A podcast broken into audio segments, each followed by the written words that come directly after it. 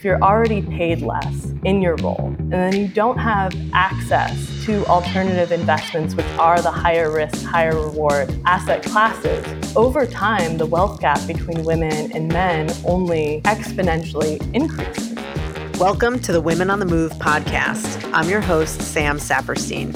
In this episode, I'm speaking with Elizabeth Galbut, co founder and managing partner at SoGal Ventures, the first female led millennial venture capital firm, which invests in diverse female founders in the US and Asia. Her portfolio of health and wellness startups includes two unicorns, personal care brand Function of Beauty, and lab platform Everlywell. I hope you enjoy the conversation.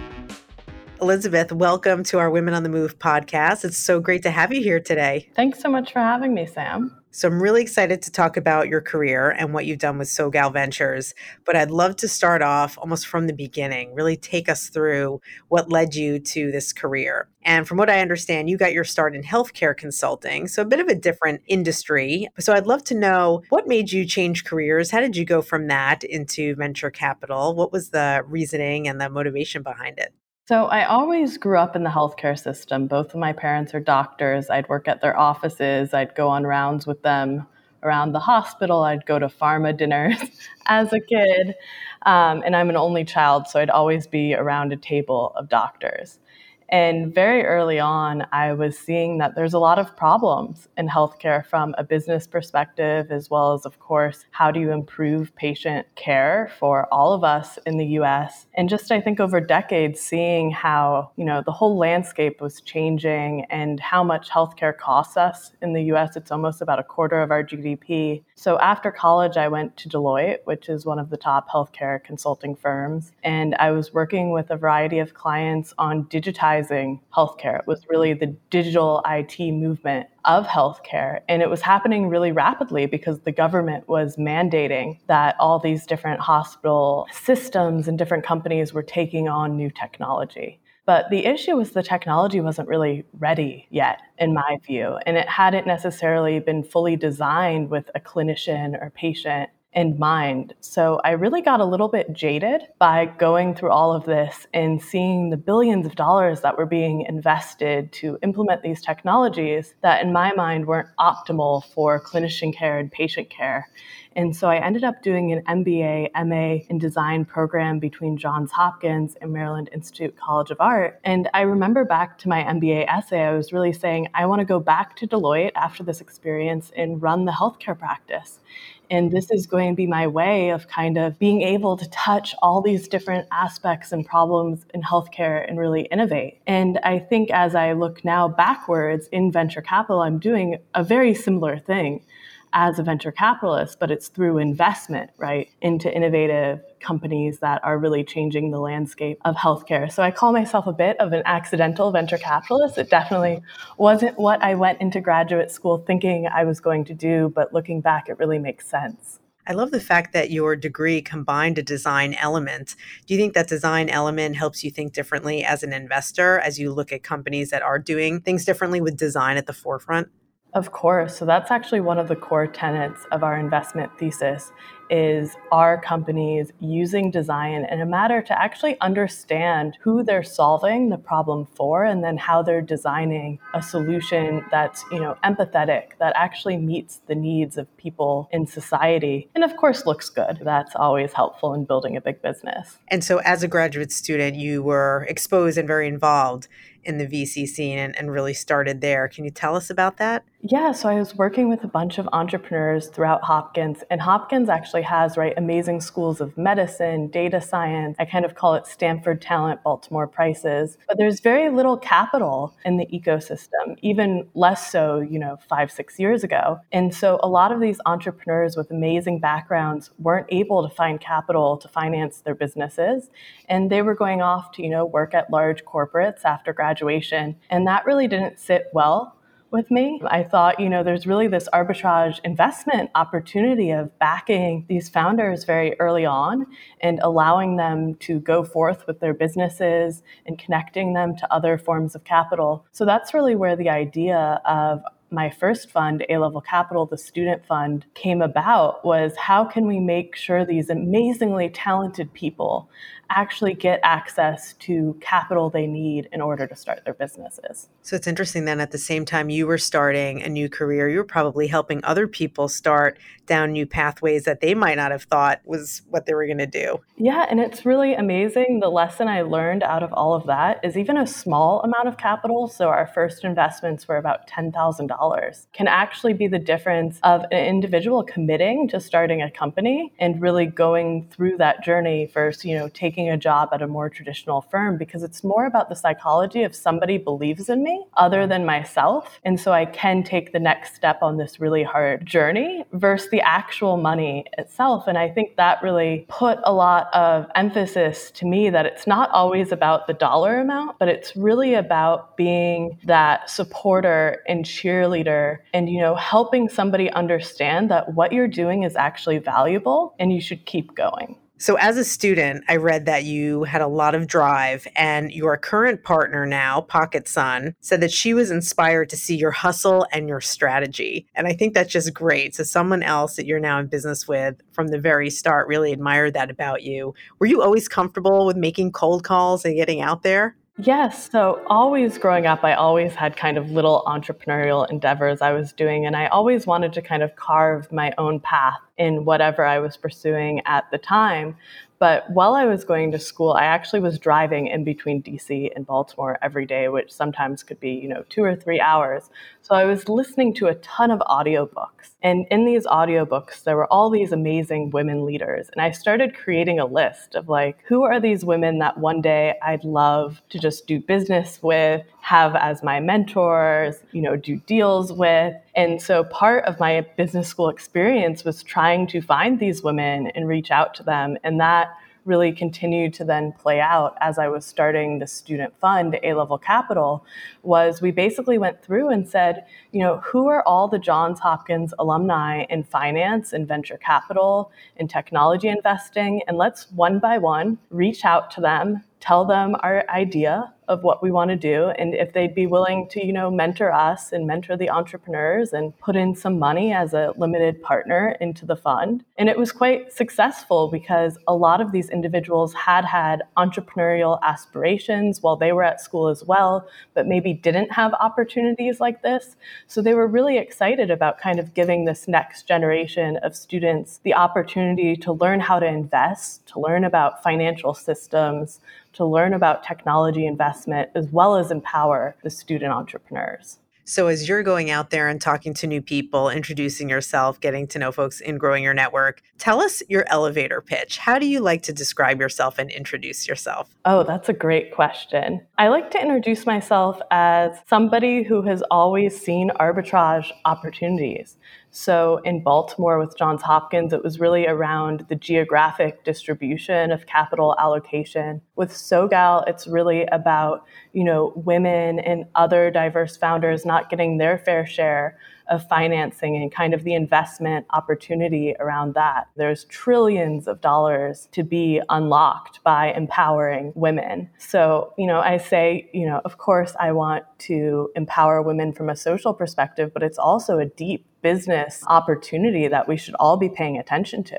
So, since there are very few women venture capitalists out there, I'm curious did anyone jump out at you as a mentor or role model? Or did you have men who were mentors and role models to you? I was really lucky. Through these cold outreach, I had so many mentors that basically I had no idea what running a venture capital fund was from a legal perspective, from a finance perspective. And so many mentors just helped us with each little part of putting this together. We have one wonderful mentor who she's been a venture capitalist for over 20 years, Michelle Goldberg. She's also been on the board of institutions institutions like Lake Mason. But she's been this amazing mentor, and she was the only woman at her firm for almost two decades as a venture capitalist of really helping us understand the history of women in venture capital over the past two decades and sort of the opportunity for women in venture capital in the future and really understanding there's a lot of dynamics at play when you're running a fund of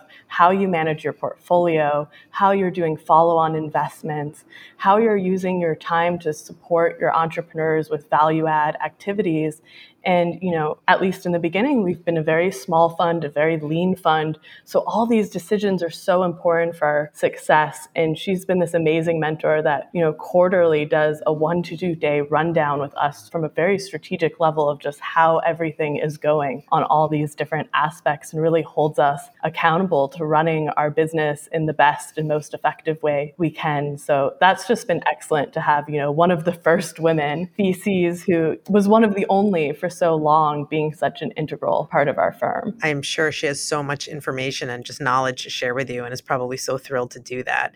That is so exciting. So take us back to the day when you and Pocket decided you wanted to really act on that investment thesis of yours, which is to invest in women and really start SoGal Ventures. Tell us about that decision. Yes, so we were actually at a program at Stanford together. We now actually have a scholarship in our name that enables other women to attend this program. We just selected our third woman to go through this program. And one of the guest speakers, this was right after the Ellen Pao Kleiner Perkins sexual harassment case. And we were both graduating grad school, and it was very unclear to us if there was a place for us in the venture ecosystem. I had gone to many career fairs and conferences, as many MBA students do. And oftentimes, sometimes even the men venture capitalists would say, We don't hire women. Or even if we hired a woman, I don't think we'd really trust their opinions. I was like, This is highly illegal. You probably shouldn't be saying this, and I don't know you. But it was really disheartening. And I know a lot of other younger women in the industry still face a lot of the same things. So for us, we really didn't know our place other than we really wanted to do something and work in this industry. But at the same time, I had been seeing with the student fund that even a very small amount of capital can be very powerful. So, one of the guest speakers at the Stanford program, his name's Jason Calacanis. He's a big famous angel investor. He was one of Uber's first investors. He basically said, Yeah, you're probably right. Even if you join one of these existing firms, you're probably not going to like the culture. And many of the times they're not going to respect your opinion. So instead, why don't you be an entrepreneur and be responsible for solving the problem and take a year or two and see what you can build in the next year or two? See what you can invest in, see what type of investor you are. And by that point, even if you're not successful in doing that, you'll have built this incredible network and people that respect you for, you know, the hustle and grit you've been demonstrating but perhaps you'll also be successful at doing it. And, you know, we really looked at each other and we are like, that's really interesting. But again, we had just met at this Stanford two week program. And obviously, going into business with someone for what will be a multi decade journey is something, at least in our eyes, we took very deliberately. And also, right, we were 23 and 25 when we met. And so, so young, and so many male venture capitalists, we kind of went around and interviewed different venture capitalists just to get a lay of the land and get to know people. And there was a lot of negativity. Like, who did we think we were to try and do this? What expertise could we actually bring to entrepreneurs as investors? So, we actually wanted to kind of prove ourselves before we even went out and raised SoGal Ventures Fund One. So, we actually started angel investing together, as well as I continued to invest out of the student fund.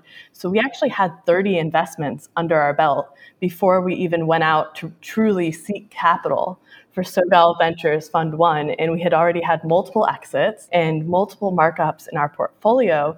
But because of all this sort of negativity that we had been thrown by the traditional industry, we really wanted to prove ourselves. Like, are we good investors? Do entrepreneurs actually want us in their companies?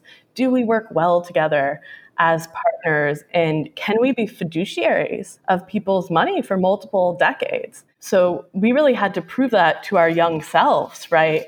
Before we even said, okay, now we can really get started. But you did that. So it sounds like you took the time you needed to. And I love how deliberate you were. What were some of the challenges that you faced during that time? And what was the first big win you had where you thought, okay, we have just got to keep going? I think, you know, the biggest challenge was ourselves sometimes, right? Sometimes we can hold ourselves back the most. And, you know, we were obviously young and getting a lot of this tough feedback from the industry. But even after we had made, you know, these 30 investments, it was hard for us to say we're venture capitalists, like the noun, you know, like this is who we are but like we had already made more investments than many venture capitalists make in their entire careers. And right, we had underwritten each of these deals in a very short amount of time where some of them we were even determining all the legal structure of the deal and leading the investment as the first investors into these companies. And so we had actually done all of the work, but for us to admit it to ourselves that you know we have hit the bar of being a venture capitalist was very very hard for us. It took us a few years.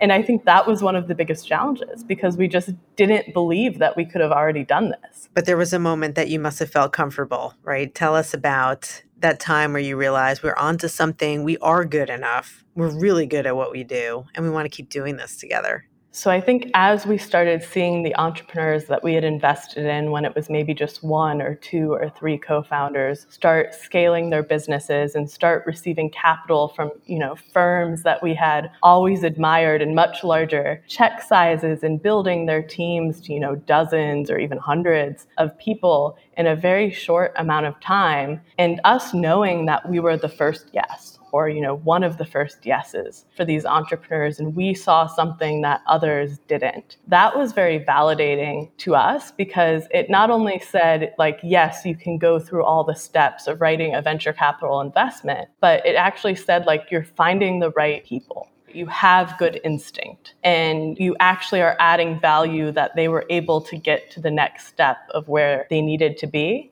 and I think after we sort of saw in repetition that happening over and over again, and just the gratitude that a lot of these entrepreneurs have of saying, Thank you for believing in me when I didn't even believe in myself either. And that we could be that for somebody else, almost like we needed for ourselves. That was really kind of the moment in the shift of like, yes, we not only can do this, but we have to do this. So, you've discussed before how you like to get to know founders more through informal settings versus coming in and doing a formal pitch to you. Why do you like to do that? You know, what do you see? How do you get to know people in that kind of format that might be different? So I always say in a prior life or in a different career, I would either be a private investigator or a psychologist. Um, so maybe you do a little bit of all of them now. Yeah. So I love just, I call it hoarding information and sort of parsing through lots of data and information and finding out things from different sources that maybe other people haven't put together. And I also absolutely love the psychology behind what drives entrepreneurs to try and do this really hard thing called building a business and what motivates them, right, to wake up every day to face all these obstacles with resilience and tenacity and the why behind it. I look at a pitch deck, I do a ton of research before the pitch meeting. I like to be really prepared. But then I like it to be conversations and definitely right in later meetings as we're going on through the process. I like doing things like, you know, walking in the park with dogs, doing a yoga class, going to a macaroon class, because I think some of the most important questions are tell me about a conflict that you and your, your co-founder had and how did you two navigate it tell me about you know a business decision where you felt your integrity might be questioned depending on what you did and how did you think about that? Who did you go to to get advice? What was your end decision and why? And really trying to understand who are these individuals as people but the truth is, you really have to invest in people that you believe will be leaders that can grow and that have self awareness and that embody values that you hold close to your heart because you can't be there every day. You can't be there building the company. That's not your role as a venture capitalist. So it's really important to sort of understand who the entrepreneur is and how that's going to build the DNA of the company around them. I love that. I mean, it sounds like you get a much more layered view of people and their dreams and how they're going to go about building their companies than you would in a very short meeting around a table with paper. And the way you even describe how passionate you are about listening to their stories I love that. I mean, I, I love thinking about founders' stories all day too, and what really motivated them to solve a problem, and did they experience that problem themselves?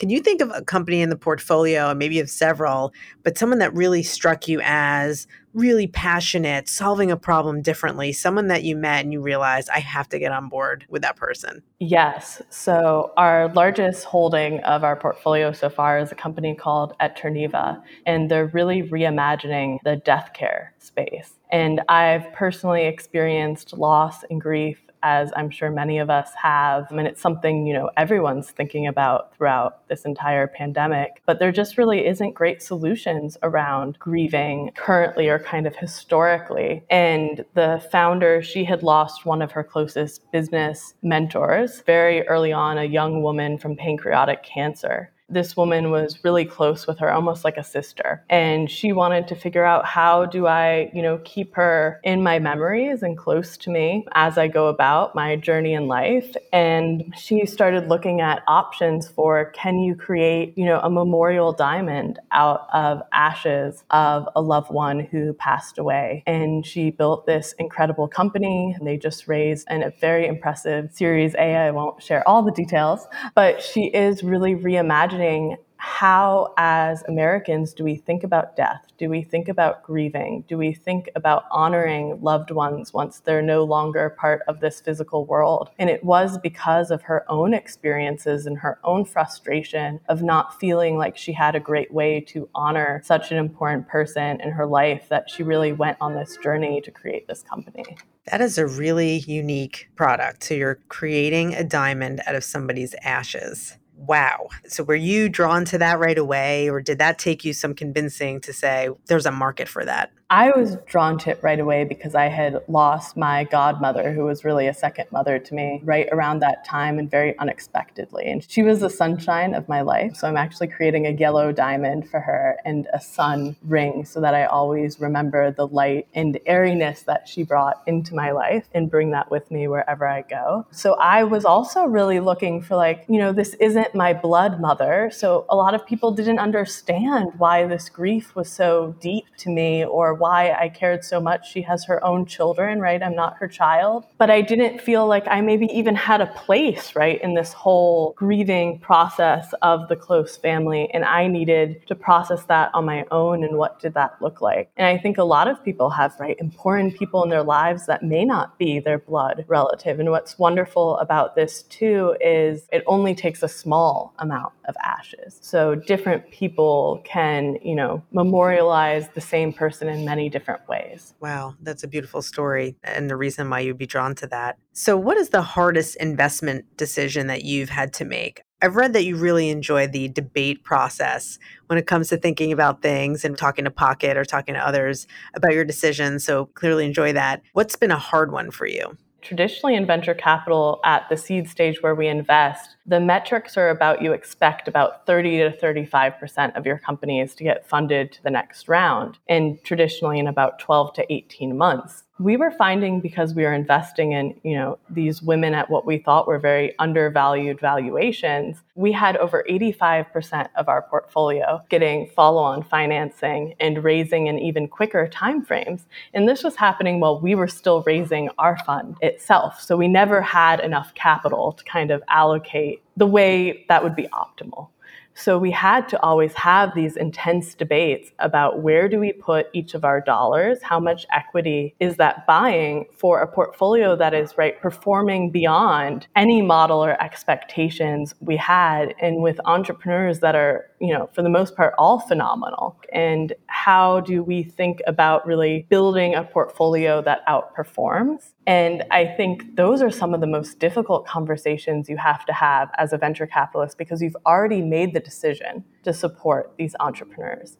And then you're deciding if you're continuing and putting more money into their companies. And I think, right, there's a lot of emotion around that. And I think for us, especially, a lot of these companies were raising from, you know, really brand name investors that we really admired. And so the easy thing would be, okay, these brand name investors are investing, we're just going to follow the brand names but that didn't necessarily match how we were you know intellectually thinking about the portfolio the performance the size of each of these opportunities and so as right young first time fund managers we actually had to have conviction and say we're going to go in the opposite direction of some of these big brand name firms because we're seeing some stuff that maybe they don't necessarily see, but we need to rely on our intuition. That's really interesting to hear you say that. I think probably with your role as an advisor too, to the founders, you must see them go into situations that might not feel very good, you know, go in front of other VCs, try to raise money, get more rejections. How do you help counsel them through that kind of experience? Yes. So at SoGal Ventures, we really believe mental health and wellness for entrepreneurs is really important. We actually have a six month peer group mental health and wellness program called Build Without Burnout that we offer founders in our portfolio and also founders outside of our portfolio because we believe it is so important that, you know, you have other peers to discuss some of these really difficult conversations and experiences you're having. And that could just be right from rejection to all the way being right sexually harassed. But as an entrepreneur, you're kind of facing all of these different situations. So we believe we have a text message thread with each of our founders. And because Pocket and I are based in Asia and then in the US, one of us is up at any given time. And I think as women, we can be really good listeners. We can be very empathetic, and they are open to discussing this with honesty with us because we've built relationships where they're know there's not retribution. They know that you know if they tell us this really difficult situation, we're not going to pull their funding or we're not going to try and replace them as a CEO, but we're going to actually be there for them and be able to say like, here's what we've seen across. We've almost invested in 100 companies now. Here's what we've seen happen in these situations across other companies we've invested in, and here's how they navigated with it. But we try and get to the hard questions and the hard kind of the five layers beyond, kind of deep into the problem of what the root cause is, and really the root cause analysis. We call ourselves friend investors. We're not exactly your friend, we're not exactly your investor, we're a little bit in between. And we just try and be there so they know they're not alone because being a CEO can be a very lonely journey. You've described, and I think you've really put out there, that what you're trying to do is be an ecosystem for investors with the SoGal Foundation and what you're doing in various cities to really create more of a community, not just give money to founders, but really create that whole support system. I mean, you said it just now networking and advice. Why do you think it was so important to go beyond just the funding piece and create a supportive ecosystem? So, as a fund, SoGal Ventures, we invest in about 10 to 20 companies a year. But at this point, we're seeing over 50,000 companies a year coming in as deal flow. So, there's an incredible amount of women led companies that are so beyond the scope of what we can even invest in as a fund. And we've also met incredible women as limited partners in our fund and their friends who are, you know, executives at technology companies, executives at financial institutions, entrepreneurs themselves, and they do have, right, savings, investment sort of allocation, but haven't had access to alternative assets. And to me, this is something that is actually perpetuating the wealth gap, right? If you're already paid less in your role, and then you don't have access to alternative investments, which are the higher risk, higher reward asset classes, over time, the wealth gap between women and men only exponentially increases. So for us, it's always been really important of how do we give access and democratize access for women that want to dip their toe in for the first time in alternative investments. So for our second fund, we're actually legally structuring it in a way that we can take on hundreds of LPs so that we can have a minimum that is accessible to many women who are just starting off. So our goal this year is to train 1,000 women angel investors to write their first check in their first six months of learning how to be an angel investor. And our belief is that, you know, as the world opens back up and they can go back into their local communities all over the world, they can then know how to analyze, right, an entrepreneur and startup deal they're looking at, for example, in Bangladesh, in India. And we may not be able to invest in that as a fund, but as an angel, they can actually put money to work in those ecosystems. And I think that's really our thought of how do we make these global ecosystems really grow because women already have the wealth and are generating the wealth. It's just how do you then put it back into generating, you know, additional business growth in supporting women. So it's so interesting because it's not only the founders that you're trying to help, it's the investor side too. Was that always a part of the goal? Or, as you said, as more opportunities came in that you just couldn't handle yourself, you realized you could help educate others to take advantage of those opportunities? We always, even from our start, we have an initiative called SheVC that especially is pretty big in Asia, bringing different women venture capitalists together to support them in their careers.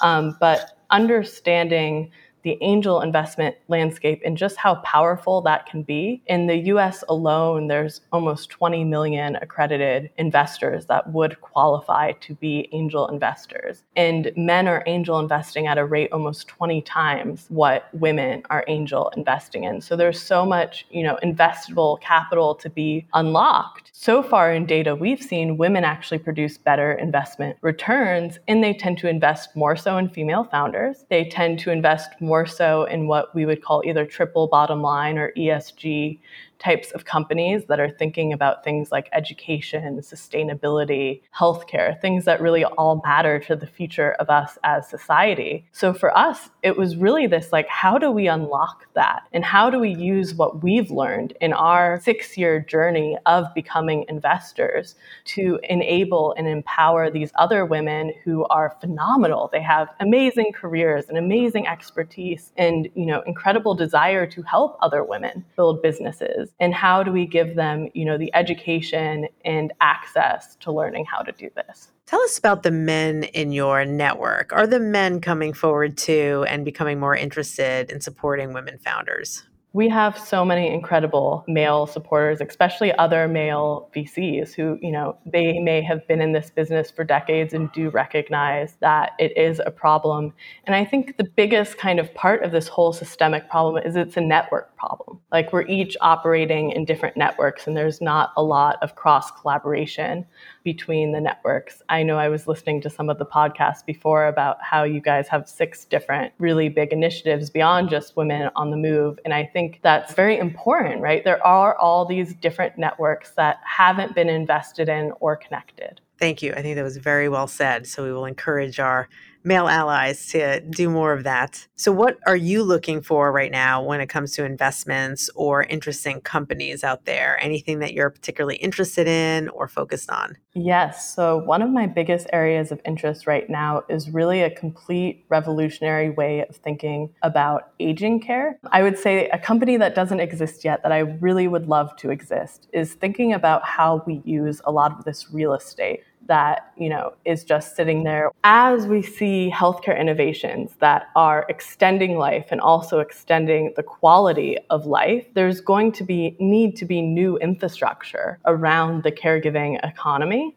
especially when you think of for example countries like China where things like the one child policy means that there is one child now caring for their parents as well as perhaps the parents of their significant other as well as caring for their own children. There's going to need to be new models of living and caring and working that are much more intersectional and connected and use caregiving as a positive value creator rather than something that is expected from us that we don't necessarily even know how to do and never were trained on how to do this but is something that many of us will need to do. So I'm really excited about how does technology, real estate, and culture all intersect in really revolutionizing what the next generation of aging caregiving looks like. I haven't seen any companies that kind of fit my bigger vision for this. So I'd love if somebody is listening to this podcast and is thinking about that, I'd love to talk to you.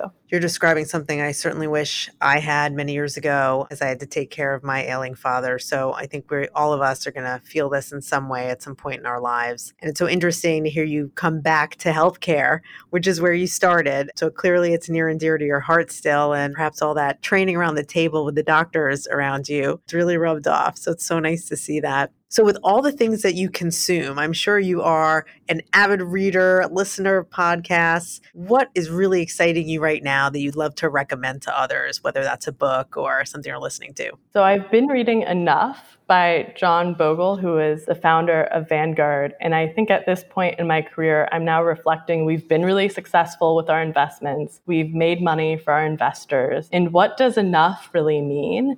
And what does our contribution to society and progress when is that enough for us individually but also how do we think about that as we grow and scale our firm into the people we hire and their own mindsets of what success looks like and what sustainable investing looks like. So I'm still in the middle of it, but it's been a great read so far. Elizabeth, thank you so much for speaking with us today. It's been such a pleasure just hearing about the fund, how you operate, what your mission is, and just your ideas in general. It's been a lot of fun speaking with you. Thank you so much, Sam. This has been wonderful. And thank you for all you do with Women on the Move.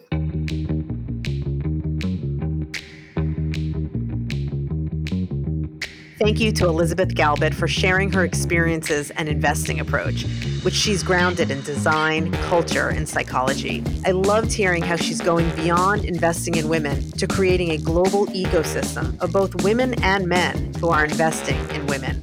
Thanks for listening to this third and final installment on women founders and funders. Please catch the other two podcasts for more insight and inspiration. The mission of Women on the Move is to help women in their professional and personal lives. Our goal is to introduce you to people with great ideas, inspiring stories, and a passion to make a difference. If you enjoyed this episode, please rate, review, and subscribe so you won't miss any others. For JP Morgan Chase's Women on the Move, I'm Sam Saperstein. JP Morgan Chase Bank NA is a member of the FDIC.